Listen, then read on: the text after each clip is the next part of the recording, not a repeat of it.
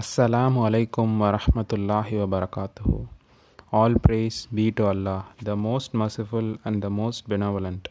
Blessings of Allah be upon our Prophet sallallahu alaihi wasallam, his family and followers. In Surah Humaza, Allah says, "O to who collects the wealth and continuously count it. And Prophet sallallahu alaihi wasallam warns, Greed destroyed your predecessors.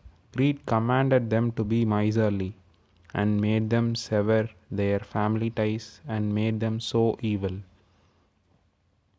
From this, we vividly learn that how detrimental greed is for us and our lives and our faith.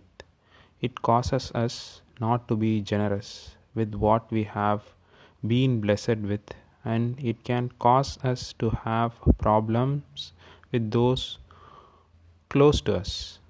Greed decays a person. Isn't there a greed for everything? Yes. Greed is for power. Greed is for money. Greed is for women. Greed is for position. Greed is for friends. And everything. Human flesh is sum of all greed. How to get rid of this greed? We have to surrender to the best decider, that is Allah subhanahu wa ta'ala. If we are surrendering ourselves to the will of Allah, we will find peace and contentment. If a person do not surrender, he will not find peace and contentment. To attain the peace and contentment, we have to surrender to the will of Allah. And by getting rid of this greed, we will find the peace and contentment, and our Iman level will go up slowly.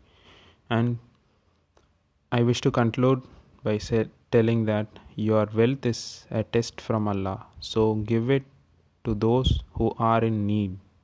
And may Allah help us to get rid of this greed and may Allah help us to succeed the test with the wealth. Ameen Ya Rabbal Alameen. Assalamu alaikum wa rahmatullahi wa barakatuhu.